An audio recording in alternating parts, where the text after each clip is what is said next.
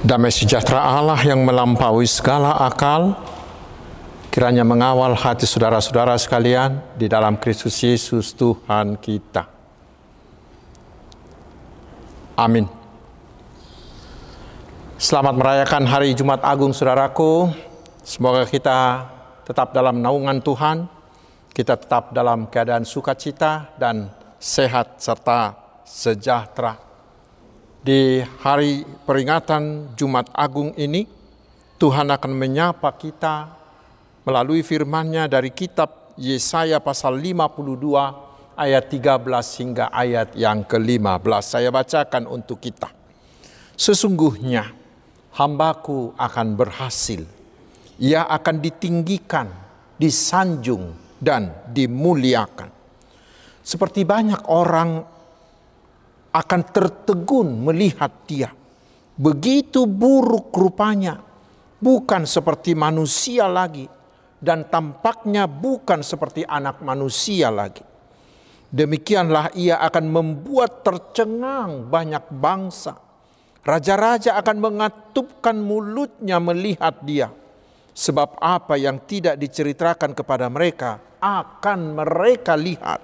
Dan apa yang tidak mereka dengar akan mereka pahami. Demikian firman Tuhan. Saudaraku yang dikasihi Tuhan Yesus Kristus, Jumat Agung seperti ini adalah salah satu perayaan penting bagi orang Kristen.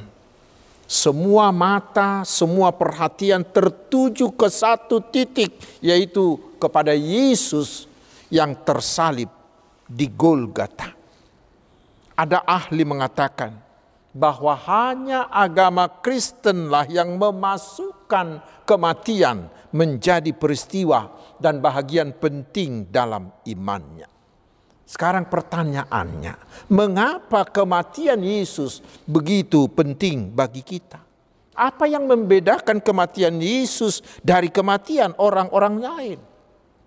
Jawabnya saudaraku adalah karena kematian Yesus itu sudah dinubuatkan Allah melalui para nabi, khususnya Nabi Yesaya ratusan tahun sebelumnya sedikitnya pada abad ke-8 sebelum Masehi.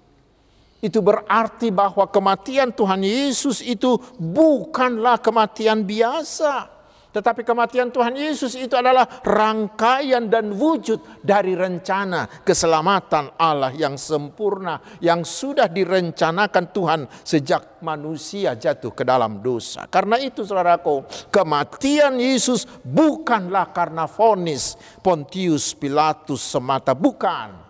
Fonis dari fonis mati bagi Yesus dari Pontius Pontius Pilatus itu hanyalah alat Allah untuk mewujudkan rencananya menyelamatkan dunia ini. Dan hari ini kita merayakan keselamatan itu. Pertanyaan berikutnya adalah, bagaimanakah seluruh dunia ini diselamatkan?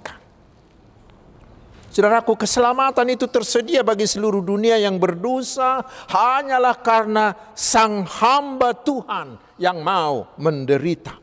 Itulah yang dinubuatkan oleh Nabi Yesaya ratusan tahun lalu. Dan itulah yang direalisasikan oleh Tuhan Yesus dalam penderitaannya hingga kematiannya disalib di Golgata. Yesaya pasal Yesaya di pasal 52 hingga 53 ini menubuatkan bahwa hamba Tuhan itu harus disiksa, harus dihina, harus dibunuh. Dan di ayat 14 dikatakan saling beratnya penderitaannya itu itu membuat mukanya begitu buruk, bukan seperti manusia lagi karena sudah melampaui kerusakan mana pun. Itulah yang dialami oleh Tuhan kita Yesus Kristus seperti yang bisa kita tonton yang divisualisasikan melalui film The Passion of Christ itu. Yesus disiksa dengan begitu kejamnya, dihina, dibeludahi, dicambuk, dipukuli yang membuat rupanya sangat-sangat buruk. Dan di ayat 14 dikatakan melihat semuanya itu orang-orang menjadi tertegun menjadi terkejut, terhatotong. Mengapa? Karena orang tadinya berpikir bahwa Yesus itu adalah Mesias yang akan membebaskan mereka dari penjajah. Sehingga menurut pemahaman mereka, Mesias itu tidak mungkin bisa dikalahkan oleh pasukan kecilnya si Pilatus yang menurut mereka adalah bangsa kafir. Kita baca kita baca di Yohanes 12 ayat 34. Ketika Yesus melakukan banyak mujizat hingga membangkitkan orang mati, banyak orang berduyun-duyun mengikut dia karena berharap Yesus itulah sang Mesias yang akan membebaskan mereka dari penjajahan Romawi. Tetapi sekarang mereka melihat Yesus sang Mesias itu dengan mudah ditangkap oleh tentara Romawi penjajah itu bahkan dibuat menderita hingga dia benar-benar tidak seperti manusia lagi. Itulah yang membuat mereka menjadi tertegun, menjadi terhatotong. Benarkah Yesus ini adalah Mesias yang dijanjikan itu? Mereka mulai sanksi. Dan karena kesangsian itulah mereka pun ikut menghina Yesus, ikut menghujat Yesus. Itu bisa kita baca di Lukas 23 ayat 35 hingga ayat 41. Mereka mengatakan, orang lain ia selamatkan. Biarlah sekarang ia menyelamatkan dirinya sendiri. Jika ia adalah Mesias, orang yang dipilih Allah. Mereka mengatakan jika engkau adalah raja orang Yahudi, selamatkanlah dirimu. Termasuk penjahat yang disalibkan bersama Yesus itu berkata, Bukankah engkau adalah Kristus? Selamatkanlah dirimu dan kami juga. Itulah penghinaan mereka karena kesangsian mereka. Saudaraku, semuanya itu terjadi karena mereka gagal paham tentang apa sebenarnya yang terjadi. Mereka gagal paham bahwa semuanya itu harus terjadi. Dan mereka gagal paham karena mereka melupakan firman Tuhan. Karena mereka melupakan janji-janji Tuhan yang telah disampaikan melalui nubuatan para nabi. Karena mereka melihat semuanya itu hanya dari kacamata kepentingan duniawi mereka. Sehingga mata hati, mata iman mereka menjadi buta terhadap rencana Allah. Saudaraku yang diberkati Tuhan, tidak sedikit dan tidak jarang orang Kristen mengalami dan bersikap seperti orang banyak itu ketika mengalami hal-hal yang menyedihkan atau penderitaan atau kesakitan atau kehancuran atau kegagalan dan lain-lain sering mata iman kita tertutup melihat rencana damai sejahtera Allah dalam semua kejadian yang menyakitkan itu. Kita sering hanya menggunakan kacamata duniawi kita melihat semuanya itu hanya dari kepentingan kita sesaat. Tetapi mari kita contoh saudaraku apa yang dialami oleh Yusuf. Dia mengalami penderitaan yang luar biasa. Penderitaan yang sepertinya tidak berhenti dalam hidupnya. Tetapi Yusuf rela, Yusuf tabah, dia tekun menjalani semuanya itu. Mengapa bisa begitu? Karena dia melihat rencana Tuhan di balik semua kejadian itu. Itulah yang dia katakan kepada saudara-saudaranya di kejadian 50 ayat 2, 20. Dia mengatakan, benar kamu telah mereka-rekakan yang jahat terhadap aku. Tetapi Allah telah mereka-rekakannya untuk kebaikan dengan maksud melakukan seperti yang terjadi sekarang ini. Yaitu memelihara hidup suatu bangsa yang besar. Hal serupa juga dialami oleh Daud, oleh Daniel, oleh Esther, oleh Martin Luther, oleh Nelson Mandela, dan yang lain-lain. Saudaraku, firman hari ini mengingatkan kita Jangan biarkan mata imanmu tertutup oleh kepentingan duniawimu. Sehingga kita tidak melihat rencana besar Tuhan dalam hidup dalam hidup kita. Penderitaan adalah salah satu cara Tuhan untuk mewujudkan rencana agungnya bagi kita, bagi orang lain, bahkan bagi dunia Penderitaan juga adalah cara Tuhan untuk membentuk kita dari manusia biasa menjadi manusia luar biasa. Penderitaan juga Tuhan gunakan untuk, uh, untuk agar namanya semakin termasyur. Saudara-saudaraku, selanjutnya di ayat 15 Yesus Yesaya menubuatkan bahwa keadaan yang sangat buruk tersebut berbalik 180 derajat. Ternyata keadaan buruk itu tidak berakhir di sana. Karena kemudian hamba Tuhan itu berhasil mengubahkannya dari keburukan menjadi kemuliaan, dari kehinaan menjadi ditinggikan. Betapa hebatnya perubahan dan keberhasilan hamba Tuhan itu sehingga seluruh penguasa dunia ini terheran-heran sampai mulut mereka terkatup tidak bisa berkata-kata karena semuanya itu tidak bisa dijangkau oleh pemahaman manusiawi mereka. Karena hal itu belum pernah terjadi, belum pernah dilihat oleh mata, belum pernah didengar oleh telinga siapa pun. Itulah yang dilakukan Tuhan Yesus di kayu salib. Seperti Paulus katakan di Filipi 2 ayat 5, 5 sampai ayat 11. Yesus yang adalah anak Allah yang bertahta di sorga, yang maha mulia dari sorga itu mau mengosongkan diri menjadi manusia biasa, bahkan mengambil rupa seorang hamba. Lalu dia memberikan dirinya disiksa dengan sangat buruk sehingga mukanya tidak seperti manusia lagi dan kemudian Yesus disalibkan seperti, seperti seorang penjahat kelas wahid, hukuman yang terhina bagi seorang manusia.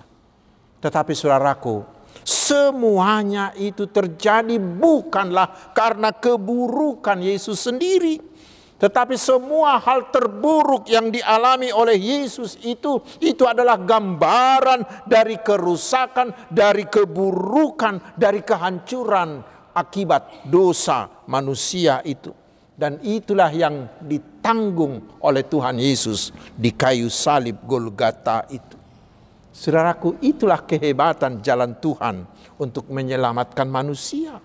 Itulah cara Tuhan yang tidak terselami oleh akal manusia. Itulah cara Tuhan yang tidak bisa dimengerti oleh pikiran manusia. Tetapi itu jugalah kasih Allah yang tidak ada bandingnya. Yaitu Allah mau turun tangan dengan mengorbankan anaknya sendiri Tuhan Yesus Kristus yang adalah Mesias yang dijanjikan, yang adalah hamba Tuhan yang dinubuatkan Yesaya itu.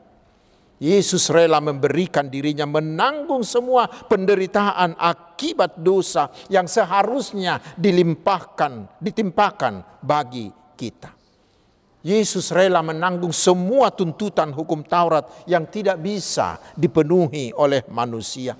Yesus rela memberikan nyawanya menjadi tebusan untuk menebus manusia yang sudah tergadai kepada si iblis sejak kejatuhannya ke dalam dosa.